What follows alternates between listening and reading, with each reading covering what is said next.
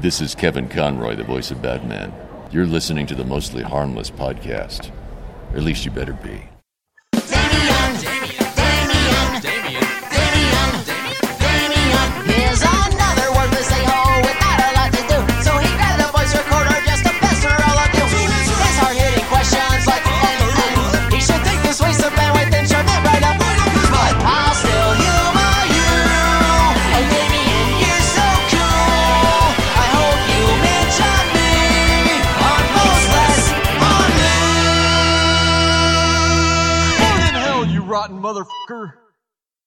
Hello, friends. Welcome to the Most of the Harmless Podcast.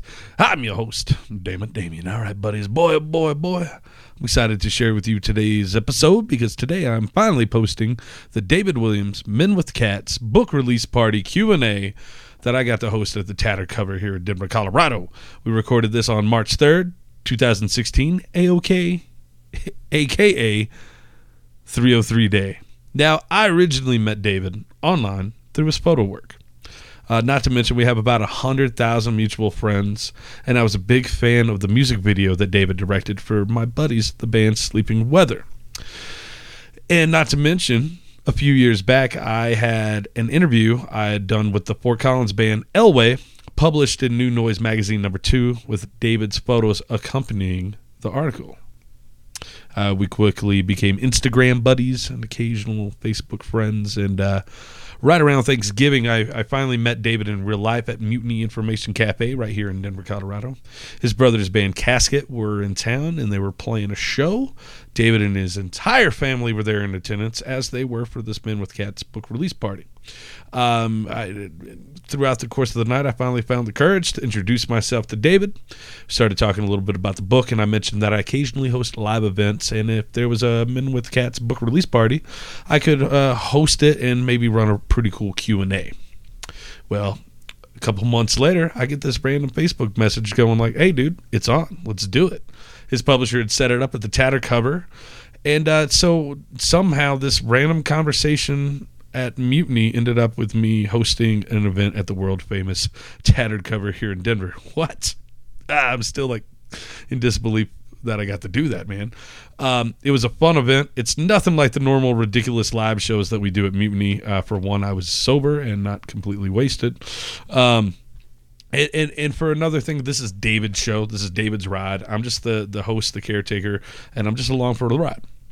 Um, there's a couple things I really wish we'd gotten to do. I really, a, a, friend of mine later on was like, "Why did you keep talking about punk rock?" And I was like, I had in my head that I wanted to talk about David's roots and how his building blocks and how his acceptance in the world of punk rock helped him find his creativity and man of passion that he is today, and, and that he gets to do what he gets to do. He might not even agree with what I'm saying, but that was kind of the idea that I had was we were going to build on this punk rock thing and how that um, acceptance in this community and work and work ethic and DIY can lead to a successful career and that we should uh, push people to do this kind of stuff more. Now I'm just rambling, so we got a little bit of that on there, but really it was David's show and he kind of ran it, and I, I, was very, very, very fortunate and uh, so stoked to have been along for the ride. Uh, hopefully one day in the future, maybe next time his next project comes out, uh, we'll get to do a sit down, uh, the Damien's version of Marc Maron interview with him someday in the future.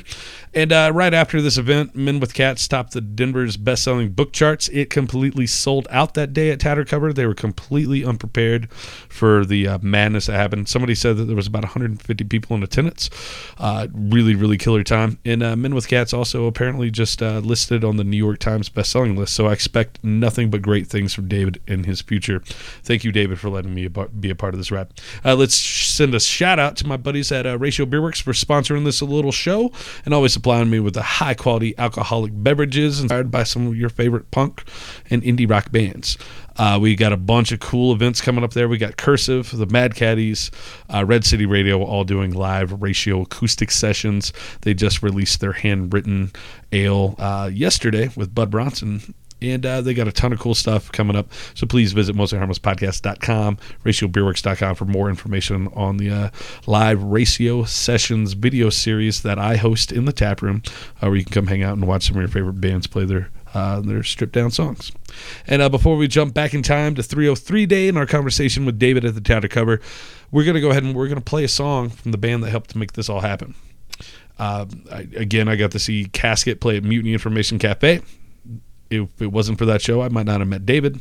None of this might have happened. Um, so we're going to listen to a song from the band Casket. Uh, this song is Friday Night Lightweights from the record This Machine Kills Sadness. And let's uh, let's take a little listen, buddies. Let's see, let's see what you think.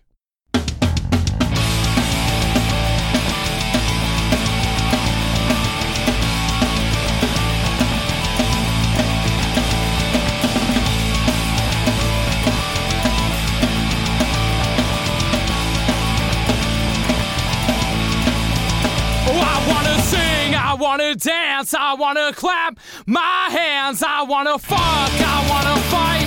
Let's do it all tonight. I wanna scream, I wanna shout, I wanna get drunk and loud. I wanna be someone else. Oh, I wanna be someone else. Yeah!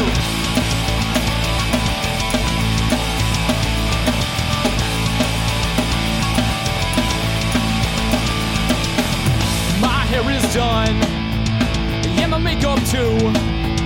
Oh, I'm all dolled up. Just let me find my shoes.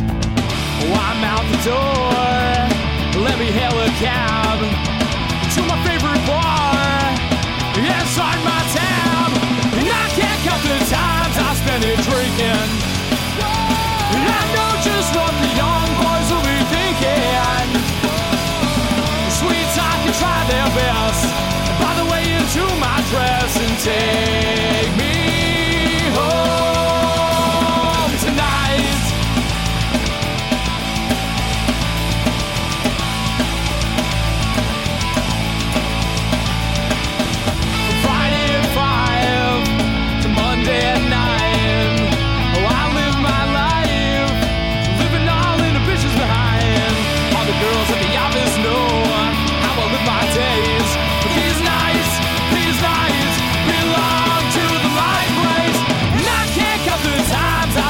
spend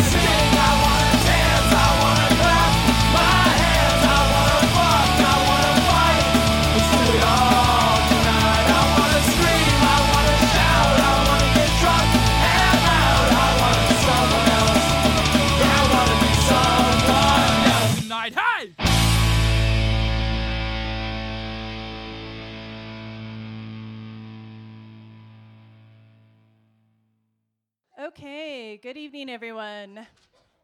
First of all, I'd like to thank you for coming out to the Tattered Cover Bookstore and um, supporting your locally owned and independent businesses.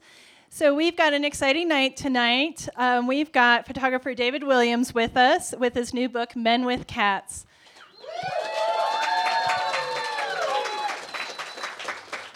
And I'm not kidding when I say that's like two of my favorite things.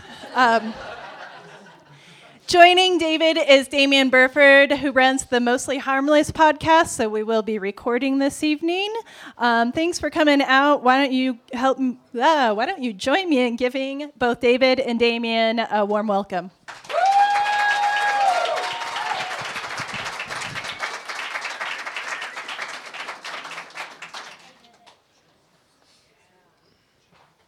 Uh, hi.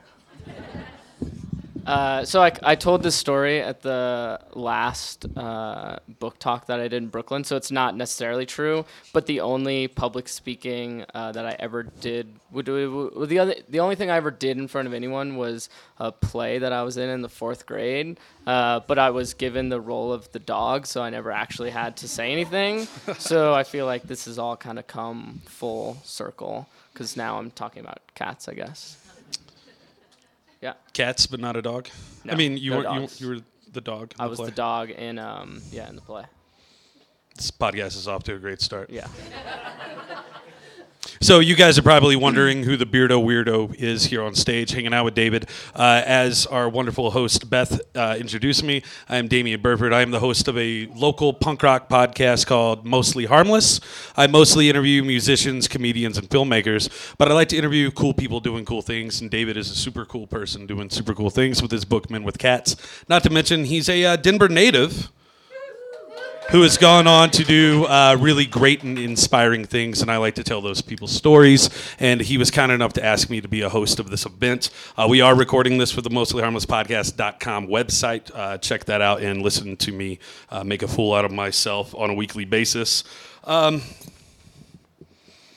so, David, you've Yes. been in like uh, you've been all over the world.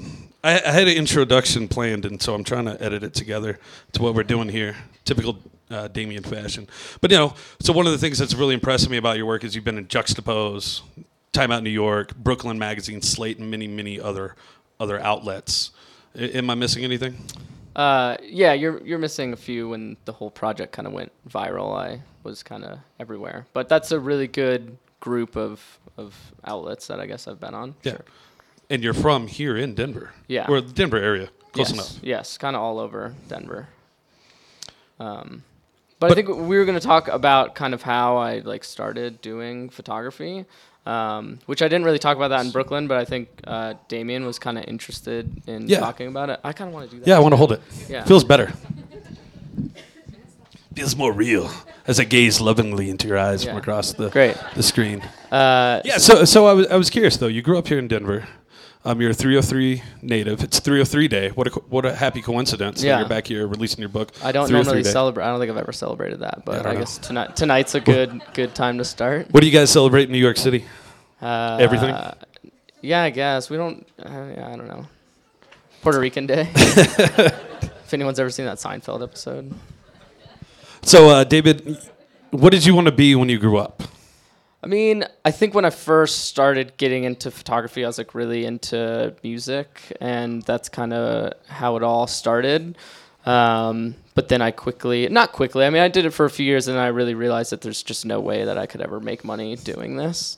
Um, so then I got really involved in in shooting portraits, and when I was in school here in like 2009 is when I started this silly project that I never thought I would Yeah. ever put a book out, uh, and here we are.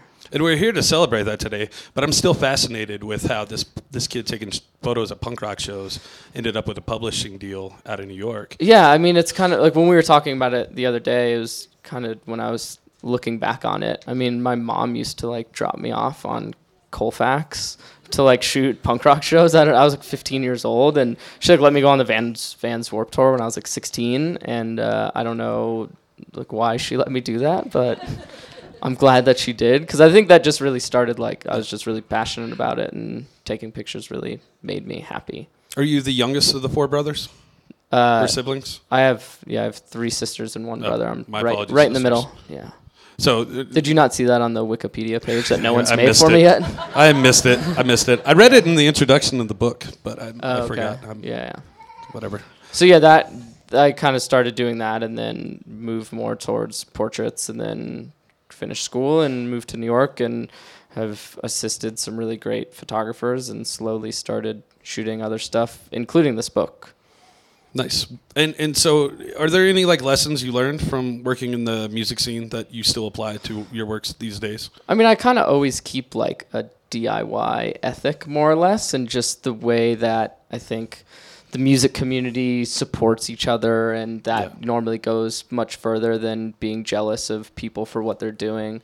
And I've kind of always tried to keep that same mindset in terms of, you know, New York is a super competitive place, and it's really, you know, a hard. It's hard to to do anything there, and it's really easy to get down on yourself because there's so many people around you doing great things. But I think the more you support those people and reach out to those people, then the you know good things come your way. Hell yeah. Yeah. And then this this whole book, this whole project you were telling me is just a Yeah. labor so love. so I think if we go to the next slide. Yeah, let's go. Um, so these were kind of like when I. It was never a project that I ever like spent a lot of time or or money. I mean, I never really spent any money on it, but uh, I, I. Mean, I was never getting paid for it, so I could never really focus a lot of time on it. So I only had like 16 of these portraits, and I I met with the magazine that I shoot for in New York, and I'd always showed the work, and you know I'd meet people, and uh, they'd tell me that their friend has a cat and you should photograph them. So I'd always follow through, and it was just kind of fun personal project uh, and i also really like cats so it was like i would never start a i would never start a project on something that i wasn't like interested in because i've always used photography as like a way to go do things that i would never get to do uh, and kind of use the excuse like oh i'm a photographer you should like let me come hang out with you for like days at a time or um, yeah. Do you remember the first cat you ever put? yeah yeah i do. He's probably here. I mean i think he said he was going to be late. Classic. Typical. Uh, but yeah, uh, and then I actually ended up retaking his picture for the book because it was just so bad. Did you have a lot of cats growing up? we yeah, we had like a family cat growing up, and then I don't know that cat like disappeared, and then uh, Do that. and then we we yeah we had other we have like two family cats that are still with my my mom now. Um, but yeah, so I had these like 16 or so portraits that I shot, and I showed them at this magazine, and they were really interested in it, and they were like, we should do like an online slideshow.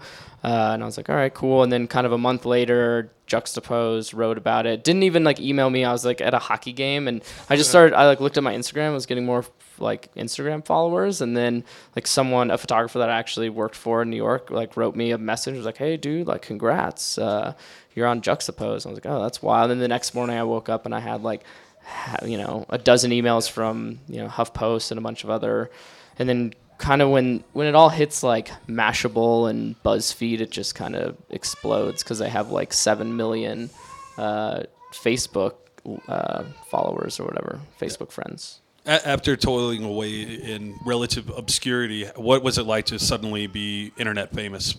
Uh, it's like terrifying. I definitely, because it's, it's like if people are looking at your website. I'm constantly like, is my does my website like look good? I haven't like really updated in a while. I like just shot a different project that I was like waiting to put up, and I remember like I was assisting and I was traveling a lot, and I wasn't even I wasn't home the whole time that this was going on. Like I remember I was in like Burlington, Vermont when all was all of it was happening. I went back to New York for like a day, and then I went down to Florida and all of this was kind of happening. And the thing, the funny thing is, the the thing that killed my like viral sensation was that uh, is the dress blue or gold or Oh, no. or whatever that one is. So I remember like I remember seeing that. I'm like, oh, this is totally gonna kill my my wave, and it did.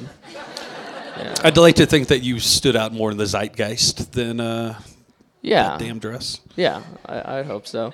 So yeah, um, so then when when the project went viral, I freaked out. I didn't know what to do. I kind of reached out to some people that might know what to do. I didn't want to do a calendar. I thought that seemed really cheesy. I wanted you know photo editors to see it to hire me to shoot things. Um, and I kind of called one of my like mentors that I that I've had for a while, like a photographer that I worked for when I first moved to New York, and uh, asked her, I was like, what should I do? And she's like, you should email book publishers and maybe someone want to do a book. So I like just kind of went to my bookshelf and my house and I was like, maybe this publisher would do it. and I kind of looked online and I emailed like three publishers and they were all really excited. And one publisher wrote back and they're like, we love the project. We even talked about it, but we've already hit our quota of cat books for the next two years. And that goes back to though to that punk rock DIY thing. You just got you buckled down and did it yourself. You Yeah, made I these just- things happen. Yeah, I didn't. Other than the initial, yeah, shooting it all. still. So yeah, that happened. Uh, Quirk Books was really interested in the project, and I met with them, and then yeah, they told me to go shoot hundred new portraits Yeah. for the book. So I think we can go to the next. we should look at some of those portraits. Uh, so yeah, I I talk about this image a lot because I feel like this is like the most important image in in kind of like the whole Yeah. series. Um, it's definitely the, the the image that people ask me about the most. This is probably my favorite of the Yeah. images. I don't know why. it As you're just stroking your beard. it just jumps out at me. It's a magical, majestic photo. Uh, love I- it. Brent's like a Colorado guy. I don't know if he's coming tonight, uh, but he's the nicest guy. Uh, We went and visited him the other day when I was here, and now he has like five cats. He had like two last time I saw him, and now he has five. Um, but he's just kind of this guy you wouldn't ever suspect to have cats and love love his cats, and he even volunteers at a, a cat shelter, and he like built catios for all the cats to hang out outside. It's pretty pretty cool. How do you find a guy like Brett? Uh, my fiance's mom has Oh. a great uh, resource of motorcycle biker friends. Uh, so she kind of, she actually helped me out a lot because I was struggling with the fact that because this was part of the original kind of 16 photos. Um, I was struggling with the fact that everyone was so young, and I really wanted the like the project to be more diverse. So I wanted to photograph kind of older people as well. I didn't want it to be like a hip guys with tattoos and glasses like myself. Yeah. Uh, thanks. It, and so when, when you're taking a photo like this, what is the story you're trying to convey? Is there a story or is it just like, hey, this is a cool spot? the story here is I I showed up with with my fiance to photograph him, and I'd never met this dude before. I think I might have seen photos of him, and um, I showed up, and I remember getting out of the door and him coming down. He's like, "Hey man, it's great to meet you. Uh, you want a beer? I have a Busch, Busch." Busch, and I think I have some more Busch. I was like, yeah, I'll have a Busch. So we drank some Busch and we we hung out. And uh, I don't know. I just kind of always search around people's house. This is like taking on his roof, actually. Um, yeah. Looks great. Thank you. Let me see what else. Um, so, what is there a story with these photos you're trying to convey? Yeah, I mean, I think it's interesting because our, our culture kind of tries to genderize everything, and like even from colors to toys to cars, and even like pet ownership. You know, people always give you the stereotype of the crazy cat lady, and I just kind of wanted to show that. I mean, I don't think anyone that owns pets is crazy, no matter if you own one pet or eight pets or 20 pets. Um, I've definitely hung out with people that have 20 pets. Um, I, I had, and I'm exaggerating lower numbers. We had about 25 cats growing up. We were the weird cat people on, on in Shreveport, Louisiana. what happened to all those cats? Um, my parents got divorced over those cats. Well, I think that helped with it. And then who knows? They're all Oh. feral wild cats. Yeah. Yeah. It's what happens. You start with one, then you get four, and then those create 18, 20, 30. I think at one point we really did have about 35 cats. It's pretty scary. We were the scary cat people. Um, do you want to go to the next image? Yeah.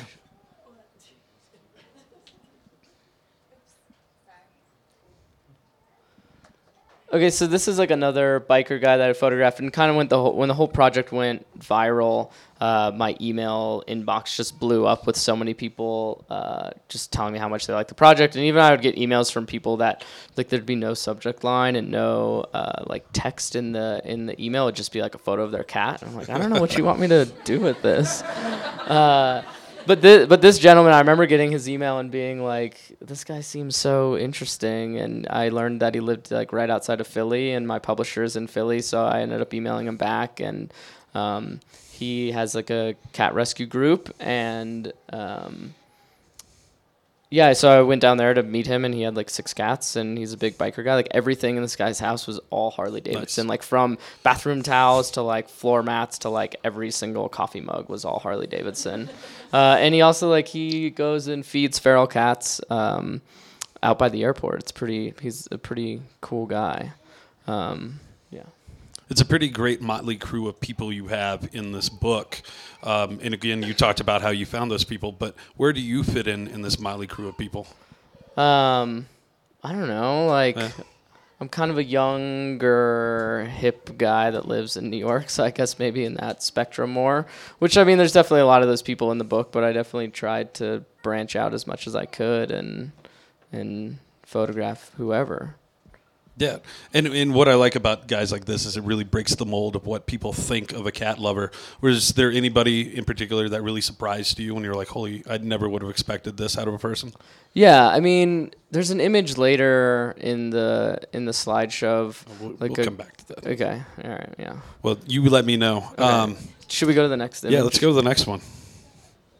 We're just cranking through these. Okay, so this this was actually another guy who emailed me, and he had a really unique story. Unique story, which I guess ties into your question a bit. But he is like a NYPD lieutenant, and he emailed me, and he's like, "Hey, I really like your project. I'd love to to be part of the part of the project." And so uh, he told me that he lives in City Island in the Bronx, which is like a tiny little island in the Bronx, and he. Um, uh, I went up there to photograph him, and he's kind of the same story as the the last slide, uh, where he volunteers at a cat rescue and has five or six cats. And uh, I was just really blown away by the people that like reached out to me that like the project was able to hit, and it's pretty pretty wild. Yeah. As like a young punk rock kid, I didn't necessarily get along with cops very well. Right, right. So- uh, I'm I'm more or less the same, but this guy's like a, he's such a fantastic dude, and he's been written up Yeah. in the news a bunch by like rescuing pets while he was on duty, and he's a really awesome guy. What what was it like tearing down those walls and those stereotypes and really getting to the core of people and who they are? I mean, I didn't really. I, I was on such like a tight deadline for everything. I don't think I ever realized kind of what was happening until after it all happened, and I would look at the images. I'm like, wow, there's like really some different people in this book, and I was really happy that I was able to find them. Which I think the next image kind of ties into that as Yeah. well. Let's move it ahead. Yeah, so this was, and there's another one after this. This was, I went down to Savannah, Georgia, and I kind of knew someone down there that I'd met through the kind of photo world. And uh, he, I kind of wanted to find some older people at this point. So I told her that I wanted some older people, and she was able to find me this guy, and then the next guy as well. Um, uh, so yeah, this guy like lived. You know, there's like everyone from like super rich. Like I photographed Patricia Arquette's like boyfriend in their giant mansion to like this guy who lives in a used car lot in Savannah, Georgia, and found his cats inside of of like a Chrysler Sebring. I think is what he says in the book. Um, so I think it was like really special to to find so many different people from around the world. Working primarily out of New York City, what's it like to go to a used car lot and take a photo of a gentleman and his cat?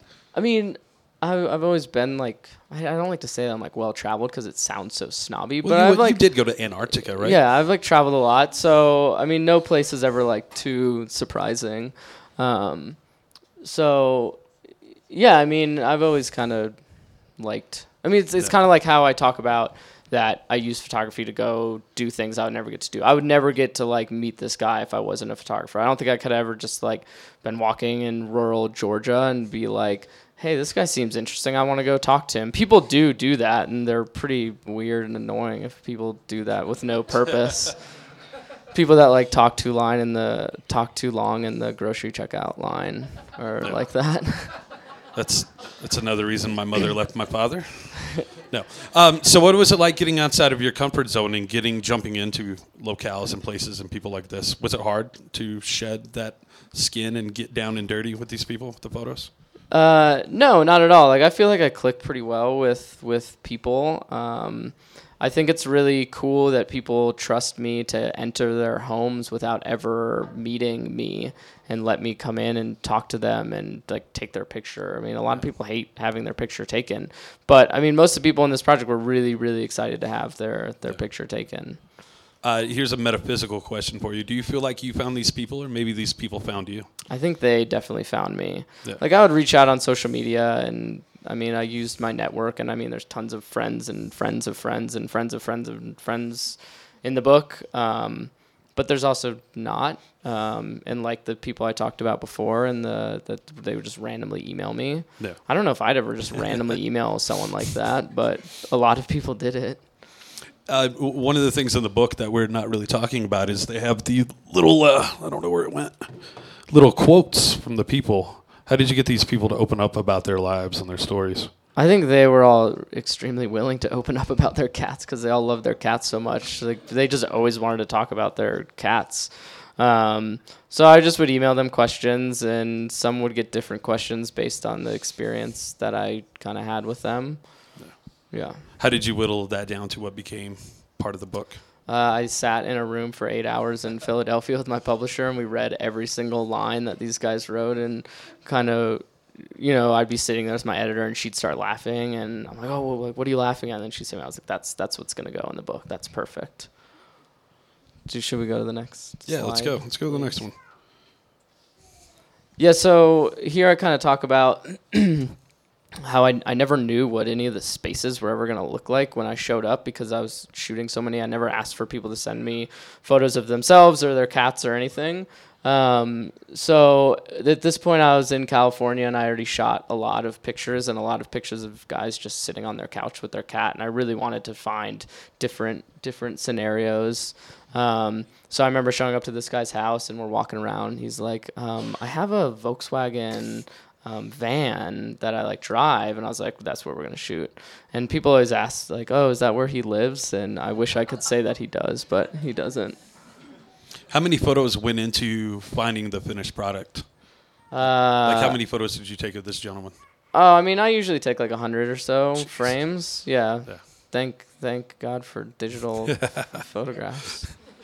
Because I mean, photographing cats is like really hard. Like everyone's tried to take an Instagram picture of their cat, and it's like not the easiest thing to do. And I wish that I could say like, oh, I have this like special technique down, and I'm gonna tell you the secrets to taking a picture of your cat. But there, there's no, there's no secret. It's just kind of like having some patience, having a handful of treats, and I feel like all the owners know their cats better than I knew their cats. So um, I feel like we, I never left a shoot without without having a picture that I liked. And people would sometimes ask me because there's times when I would only get like two frames and I'd shoot like lighting tests of the guy and then I'd be like, all right, bring the cat in. And we'd be like, where is, where's the cat? I can't find the cat. and uh, I remember there was like one time when I was in LA and I showed up and this guy had this like crazy backyard and he's like, yeah, my cat's back there. And I was like, okay, um, like, can you get the cat? And he's like, I don't, I don't know uh, like, where the cat is. And I'm like, all right, well, we'll hang out for a little bit. And like 45 minutes go by. And I was shooting like five of these a day. So I didn't have like, you know, all day to hang out there. So I'm like about to pack up my stuff and leave. And uh, he, he went outside and then he comes running back in his house. I found the cat. I found the cat. And we shot like two frames and then the cat ran back off. Is that photo in the book? Uh, yeah, it's in the book. Hell it's yeah. not in the slideshow, but yeah, it's in the book. We'll find it later. Yeah. Um, how do you how do you make a photo of a guy and a cat interesting? Um, I don't know, like the way that I shoot everything is I like to shoot really wide and I like people to see the environment and I like people to be able to see everything and even if their house is disgusting, I want people to see it because that's what gives people their kind of character. Yeah. How much, uh, having met all these people, how much of a cat is defined by its owner's um, character themselves? Um, I mean, quite a bit. Like Yeah. people, people really like their cats. Like whether they're dudes or gals or I mean, everyone loves their pet. Everyone's obsessed with their pet. People have Instagram accounts just for their pets. Uh, it's really, it's really something that's crazy. And I think people were, are are really drawn to the project because it does show like the human interest. And I don't think I would ever start a project as much as I love cats. It's just I'm just gonna go photograph cats. Like I love meeting kind of these people and having that opportunity to talk with people about their pets. And you have two cats at home, right? Yeah, we have two two cats. Who's who's watching those cats now while you're here Uh, hanging out in Denver? I don't know. No, we have and we have an amazing pet sitter who who loves our cats and our cats love love her. Nice. Yeah. Um, let's see, what else do we got? Do oh, we go- should watch. We should go to this next slide. This next slide is probably my favorite, other than the beardo. Hell yeah! Look at that. Uh, so yeah, people people often ask like how I found subjects, and sometimes I was blown away by like I'd finish up a day and I'd be like, well, that was like kind of a crazy day. And I met this guy, and he lives in Oakland, and he's an opera singer named Zoltan. And I was I was photographing uh, a guy, kind. Of, I was photographing another guy in Oakland, and then that guy's wife was like, "Hey, my brother has cats. He lives ten minutes away. Like, do you want to go meet him?" And I didn't know what this guy looked like. I didn't know what his house looked like. She was like, "He really likes gardening." And I was like, "All right, that sounds interesting enough. So we'll drive over there." So we drove drive over there, and this guy's literally like walking around his garden with like a piece of like straw in his mouth, and he's like, "Yeah, I got cats. You want to take a picture of my cat?" And I was like, "Yeah, is that Yeah. cool with you?" And he's like, "Yeah, sure." Then I photographed him, and it was great. And I I really do like this picture. It's funny. Yeah, you really cast, capture the essence of Zoltar. Zoltan. Zoltan. Ooh. Yeah. How do, how do you uh, how do you capture the essence of somebody? Is it just something you're naturally gifted at, or is it that hundred photos?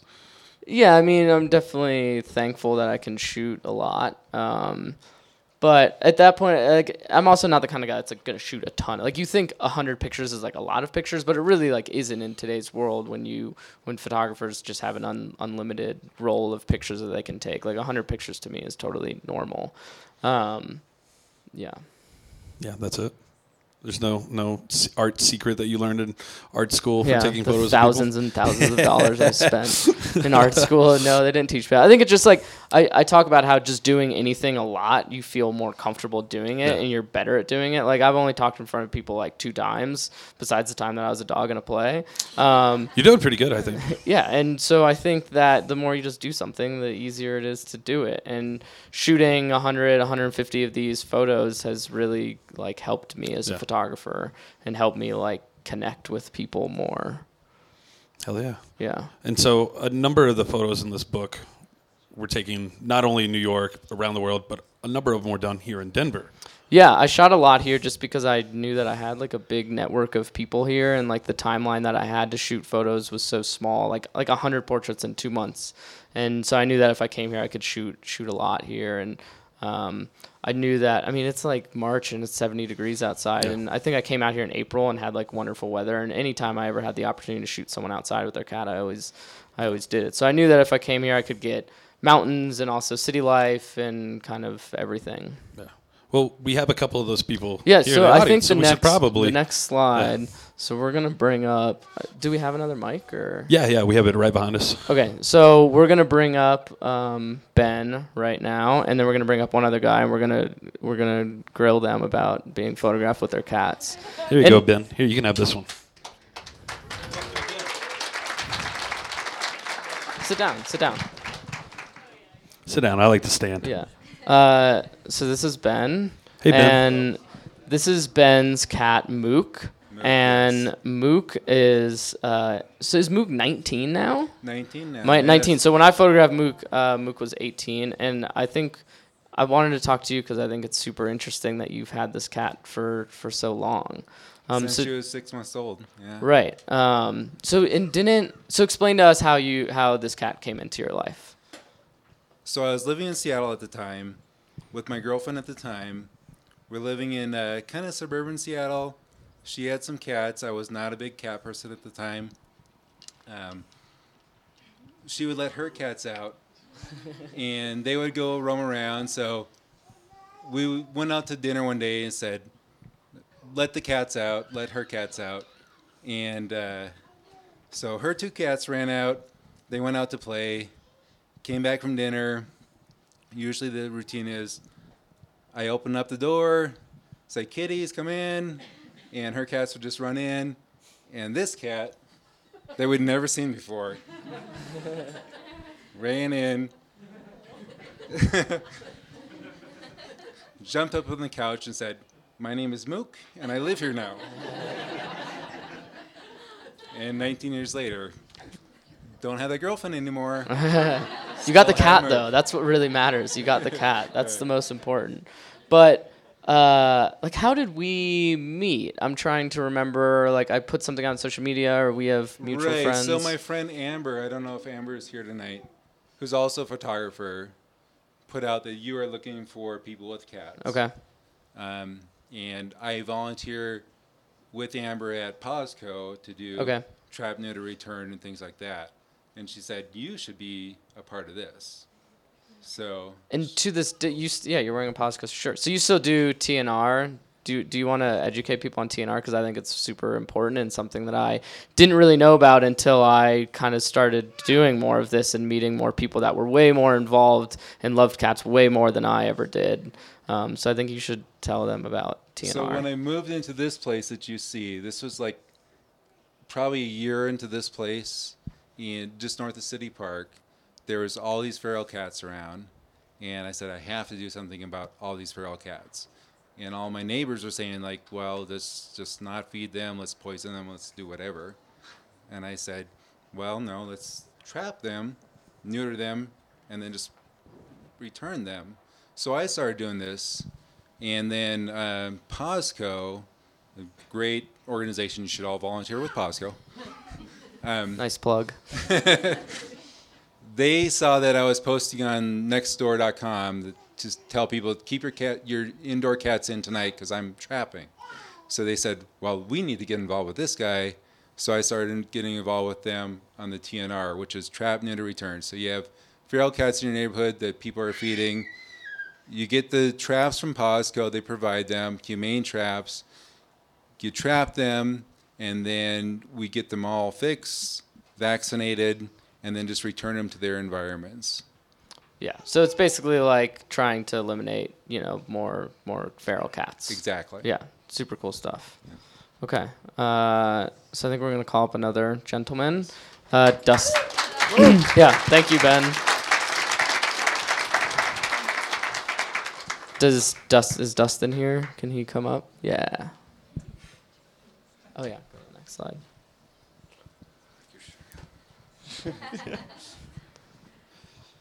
Hi. Okay, hi, this is Dustin. Hey, Dustin. And this is his cat, River, correct? Yeah. That's right. Uh, so I've known Dustin since, I don't know, how old was I? Probably like eight or seven or something. Pretty young for sure. Yeah, Dustin is one of my older brothers, like best friends. They went to high school together. Uh, who's also like a creative in Denver and does really great film work. Uh, and he's actually like, I mean, we haven't really talked about, it, but I've like always looked out, like looked up to the stuff that you do. So uh, it was really cool to be able to photograph him. And I think I wanted to talk to you because he had a cat who unfortunately passed away, but had like a great run in life. And I photographed Dustin when I was still in school with that cat who what's what was the cat's name? Sorry, Spunky. Spunky. So I think you should. I would show the picture that I took of you and Spunky, but it is so bad. Like it never even made it into the. And it, wa- it had nothing to do with him. It was just I. I was like in a weird lighting phase where I was like doing cross lighting, and it just looked so bad. So it never made it into the into the project. So I'm glad that I was able to. He got another cat that I was able to photograph for the book, but. Talk about talk about Spunky and the run that the run that Spunky had. Uh, Spunky, it's it's a he was a great cat. So we uh, my mom got Spunky when I was 11 years old, and uh, like Dave said, he passed away a couple years ago. He was 20 years old, which is pretty impressive. So I I understand. Yeah. Um, he was a really cool cat. He's a Scottish fold, uh, another black and white cat. If you guys aren't into black and white cats, they're super, super nice cats. Uh, just super friendly, photogenic apparently. Um, We have one. We have a we have a tuxedo. yeah, totally. Yeah. they're super friendly. Yeah. Um, I mean, I've had I had Spunky longer than I've known you and Yeah. uh, Dave's older brother, who that's how we know each other. Yeah. Um, but yeah, the Dave came over. He, he reached out to me when he was. you- were still in school, I think, at Yeah, the time. Yeah, yeah. and he's like, "Hey, "I want to take a picture of you and your cat," and I'm like, "Right on, sweet." Like, I don't, that's a first, but uh, let's do it. And uh, you know, he said he, he just kind of had this idea of like he just wanted to start. He just wanted to start collecting these uh, photo like photographs of men and their cats, and I was like, cool, whatever. Like, good job, you know. and then like four, five years later, I don't know, he called me again and was like, dude, I'm putting together a book. I want to take another picture of your cat, and I was like, pretty. And, and I think that at that time you're like, I don't know. He's like, we're fostering cats right now. And he's like, I don't know if I'm gonna have a cat. And then I think by the time I got out here, you're like, yeah, we like adopted this cat. We were fostering, Yeah. fostering him, and we like fell in love with him. And that's the cat in the in the photo now. yeah, Um, so yeah, I think it's I think it's cool that you had this cat for so long, and I I took this picture of you so long ago, and then I was able to kind of uh, redeem myself and make a better picture that was worthy enough to put in the book. I didn't think I was gonna make the the book. I was really stoked when you emailed me and said, "Hey, you, you made the book," and I was like, I was just really excited about that because uh, when he came over, like he said, cats are really hard to shoot.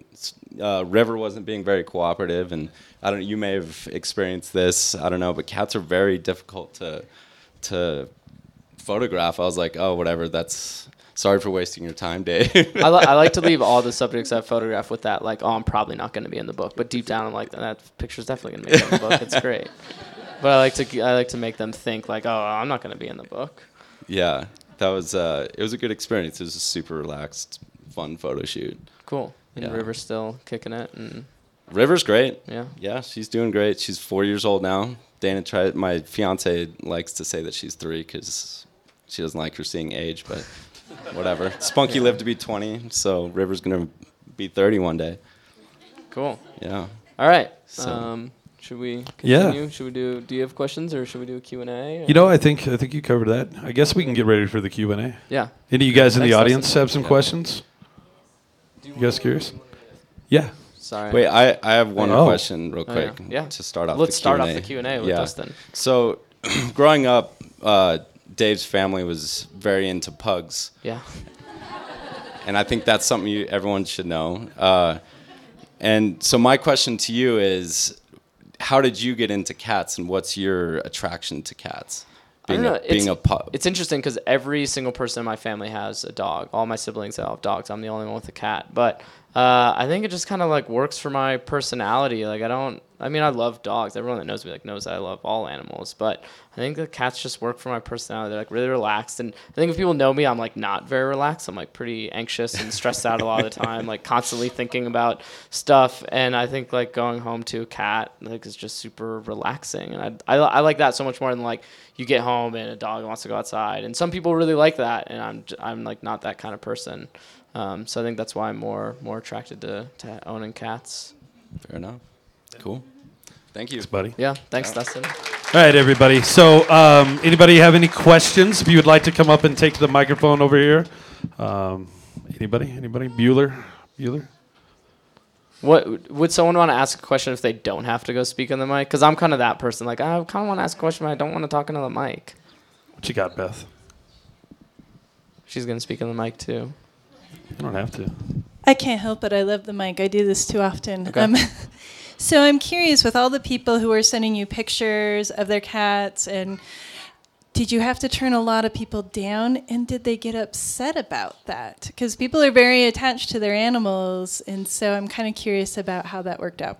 Um, yeah, they're definitely. I mean, I shot more than what I needed for the book, um, and there's definitely ones that didn't make it in, and uh, mean, it really sucked to have to email them and tell them that they weren't gonna make it. And I mean, people would email me, and I mean, it's it's hard because you want to respond to everyone. And I really do try my best to respond to people, and um, like I, I think I did a really good job at actually shooting like people that I could like in New York when people would email me and then I kind after the book came out I was able to shoot a bunch of other photos that we used for like marketing and for a blog that we started so I was able to kind of go I, I ended up going back because I had to shoot more. Going back to those emails I was like oh I, I remember I had like five people that emailed me in New York and I couldn't make it to photograph them. So I'd go back and photograph them and they were all very gracious that they were even just part of part of the project. Um, but yeah people def like there was a handful of people that didn't make it. I blame it all on my publisher. Like yeah sorry they they, they cut it I, I really like your picture but they just they didn't like it. Yeah So, folks, one of the reasons we're having you ask the question in the mic is because they are recording this for the podcast. Uh, so, if you don't want to ask it in the mic, you can ask it down here. And I'll just repeat it. Or I'll repeat it. We know. want people to be very comfortable in asking Yeah. questions, so please. Anybody? Yeah, there we go. Dave, if you were a cat, who from the Blackhawks would you want to be your owner? Now, David, if you were a cat, who in the Blackhawks would you want to be your owner? So now she's tapping into my other love, uh, which is hockey, and uh, I think I don't know. That's a really tough question. Uh, I think I would say Andrew Shaw uh, because he's like really he's like a tough dude, but I think deep down he really cares about like everything, uh, and he might not always show that all the time on the outside because he's kind of like a, a pest on, on the ice. But I, I I mean I don't know him personally, but but uh, I, he he comes across as someone who I think is is a very genuine person. Do you get into any sports photography at all? No, I would love I would love to shoot some sports stuff, but I think it's it's hard because I, I haven't shot a lot of sports stuff, so no one's gonna hire me to shoot sports stuff because no one trusts me to shoot sports stuff, which is probably a good thing because I don't know how to shoot like sports at all. And you got to got to start hitting those little league fields. Or I think whatever. so. Yeah, some kind of obscure obscure project about sports. Yeah. Kids Yeah. of Little League. Yeah. Oh wait, that I don't know. Yeah, I don't I don't think that would fly. Yeah, it might not fly. Cat Well- cat guy turned little league photographer. Who is this guy? We got another question over there. Do you have any projects that didn't make it to books that you're still like holding on to? Do you have not that you want Do you have any projects that have not made it into book form yet? Do you know that scene in Wayne's World when he shows all of the name tags and hairnets that he's had from all of the jobs that just sit there? That's like how I am with photo projects. I have so many projects that I've either started and didn't complete, or I'm still working on, or that uh, that are like up here in my mind, and I know one day I'll I'll go start them. Um, if you want to like talk to me later on, I can really get into some of the like not weird things that go on in my mind, but just like things that come up, and I'm like, that'd make a really good project. Like I should email some people and see if anyone's interested in doing that, which is part of my like anxiousness and just my brain is cranking and coming up with with stuff. How many hundreds of projects do you have in the works right now? Uh, I, not hundreds, but I definitely have like a like half a dozen, which is like a lot if you think about it. Like on top of just trying to get hired to shoot other things, it's it's it's a lot to to do, uh, and it also costs a lot of money. There you go. Did you get much input on like how the book looked when it came out, like the cover and the type and Yeah, how much input did you have into the uh, production of the Um, book? Yeah, I had I had a lot of a lot of input. Uh, I think right off the bat, me and my publisher just clicked, and I remember them sending me like the first draft of the cover, which wasn't which wasn't this photo. Um, but I remember looking at the the like text and, and layout and and being like, um, uh, this this is like exactly what I'm thinking. Even in terms of like color and if you like look through little details in the book, I'm like this. I don't think I ever sent them an email being like, I don't like this. There's definitely like some back and forth with the cover and what we wanted with that. Um, and even I'm looking at this image right now, and it's it doesn't look like this on the cover. On the on the right hand side, he's got all this junk. We like photoshopped that out. I don't know where that picture came from. That was like one of the drafts, I guess. I just noticed that. And it's important to note that that's not actually you. Oh yeah, that's not me. People ask me that all the time. It's uh, I don't know. People need to look closer or something. I don't know. With as many photos that you've taken, why is the book only this thick? With as many photos as you've taken, why is the book only this thick? Uh, I don't know. I think that's that comes from just me still learning about publishing. Like a year ago, I had no idea how like the publishing world worked. Um, and if you if you look at books like this, like gift books, they're all around like 138 to 148 pages, and it was determined like before I even before I even started shooting that there'd be 144 pages in the book, and that we did the math. Someone else did the math. I can't do math, and that, they told me how many how many pictures that were gonna make it into the book. So yeah, I didn't really have. I mean, a lot of it comes, I guess, from like printing costs and like printing books is super expensive. And as much as I wish that I could be like, oh yeah, the book is printed in America, like no books are printed in America. But I don't know if I'm gonna be in trouble for saying that. Yes, ma'am. Okay. shoot. Cool. Bring it on up. I want to come up and embarrass my husband because he's in the book. And first, I'll say he loves cats. He loves his cats, and we call him a cat whisperer. And he takes care of ferals at his shop. But um, the day that David was coming over, I was um, trying to get him up. He didn't want to. They were coming over in the morning. He didn't want to get up. I was trying to get him up and you know, please put on something nice. And and he said, "Oh no, I'm supposed." They just said, you know, be yourself and just don't you know do anything special and just be casual and act normal and i was like you know no i don't care about that put something nice on and comb your hair and you know put some product in your hair and he just absolutely refused and he said just leave me alone no one's ever going to see this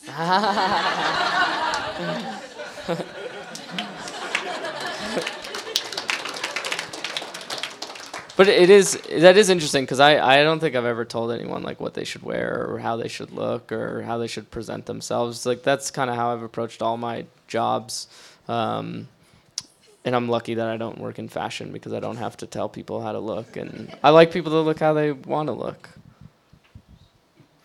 Any other questions or anecdotes? Here we are, this young lady back here.